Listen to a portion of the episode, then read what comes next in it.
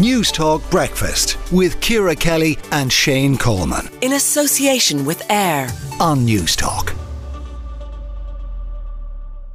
Now, it's International Fraud Awareness Week, and we've teamed up with Bank of Ireland to help educate and inform you on how to protect your online profiles and land this simple message stop, think, check. The Gardaí are advising people to be extra vigilant of online fraud, and Henry McKean spoke to Detective Superintendent Michael Cryan of the Garda National Economic Crime Bureau about what they do. Detective Superintendent Michael Cryan of the Garda National Economic Crime Bureau. Though two days are the same, we develop strategies and tactics to tackle the criminal organisations behind economic crime. The world of fraud changed dramatically during COVID because everybody's life literally moved online. Literally overnight, you went from people who were never on a dating site was on a dating site, people who never shopped online was now shopping online, people were working online, working from home, and, and criminals have exploited that big time. They're now working from home, so they have access to a company's data. There's no nobody looking over their shoulder. They can do whatever they want. They can photograph. They can film whatever is on a screen. Uh, and initially, a lot of people, because it was so quick, it happened so quickly. A lot of people were using their own laptops and their own Wi-Fi to log on to companies. It was the, it was the perfect the perfect storm. The criminal could work from home too. Investment fraud is probably the high growth area this year. It's it's 70, 77% up uh, well, I suspect by the end of the year you'll have more money reported stolen than you had for the last two years put together.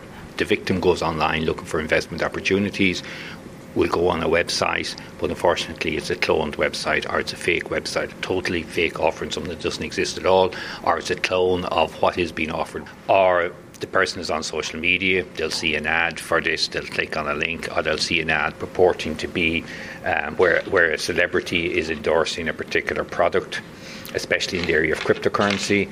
And again, the victim inputs their, their name and their phone number onto this website, and then the fraudsters will ring them immediately and offer them. I feel like the frequency of texts nowadays coming in to e-tolls or like packages getting delivered, and I'm asking for a postal charge. They're very believable, aren't they? Oh no, definitely. Yeah, no, especially I always think like if I was an older person or not, you know, tech as tech savvy you definitely fall for it. Like, cause you know, even there's ones of like kids asking for their parents for money and things, and like links. It's, it's indistinguishable. Like, and it's Irish numbers too, so it's quite tough, you know, to, to know the difference.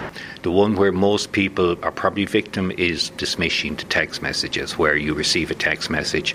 Um, it could be offering from your bank a delivery, a service. It could be there's all sorts of. the toll plaza, that's one. The toll plaza was a new one this year as well. The child in trouble is a new one now this year. Dad, dad. Year. Yeah, that Can, one yeah. as well. Yeah. So they're all new. So they're they're always thinking of, of new scenarios to send it out. So you'll click on. We'll say the, the dad one is slightly different in that you Revolut money to somebody uh, a friend of the fraudster, not your child in the first place. It, it's just it's a random text that goes out, and some people unfortunately panic and just send the money. Um, I did actually get scammed um, bank account before. What happened? Um, good chunk of money, and I said no, I didn't spend that.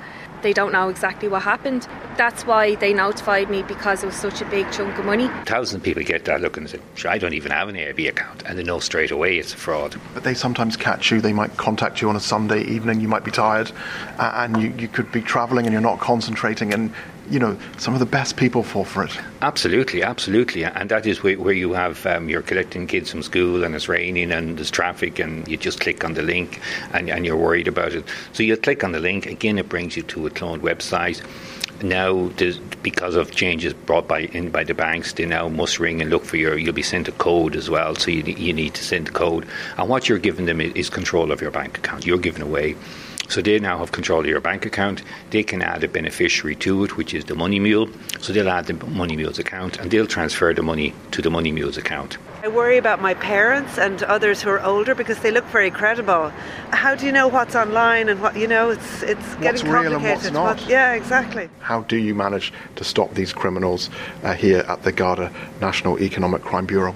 Well, we work very closely with um, with partners all over the world, and, and I would attend a lot of meetings and a lot of conferences with, with partners, police forces all over the world. An example of, of how we were successful was this time last year we worked with the UK authorities and they took down a, a cloned website which criminals were using to send out these text messages. So when you get the text message, it, it has AIB or it has the number of the legitimate number. That's called spoofing. So these are what's known as spoofing websites. So this is a service provided by criminals to other criminals. 18 searches we did this time last year. We seized over 100 devices from suspects who were using these devices. That type of fraud stopped, dropped by about 90% in the run up to Christmas because of those searches and because we seized these devices. And that was Detective Superintendent Michael Cryan of the Garda National Economic Crime Bureau ending Henry McKean's report. Let us know, have you ever fallen uh, for an online scam? Uh, there's a lot of them on. News Talk Breakfast with Ciara Kelly and Shane Coleman. In association with AIR. Weekday mornings at 7 on Newstalk.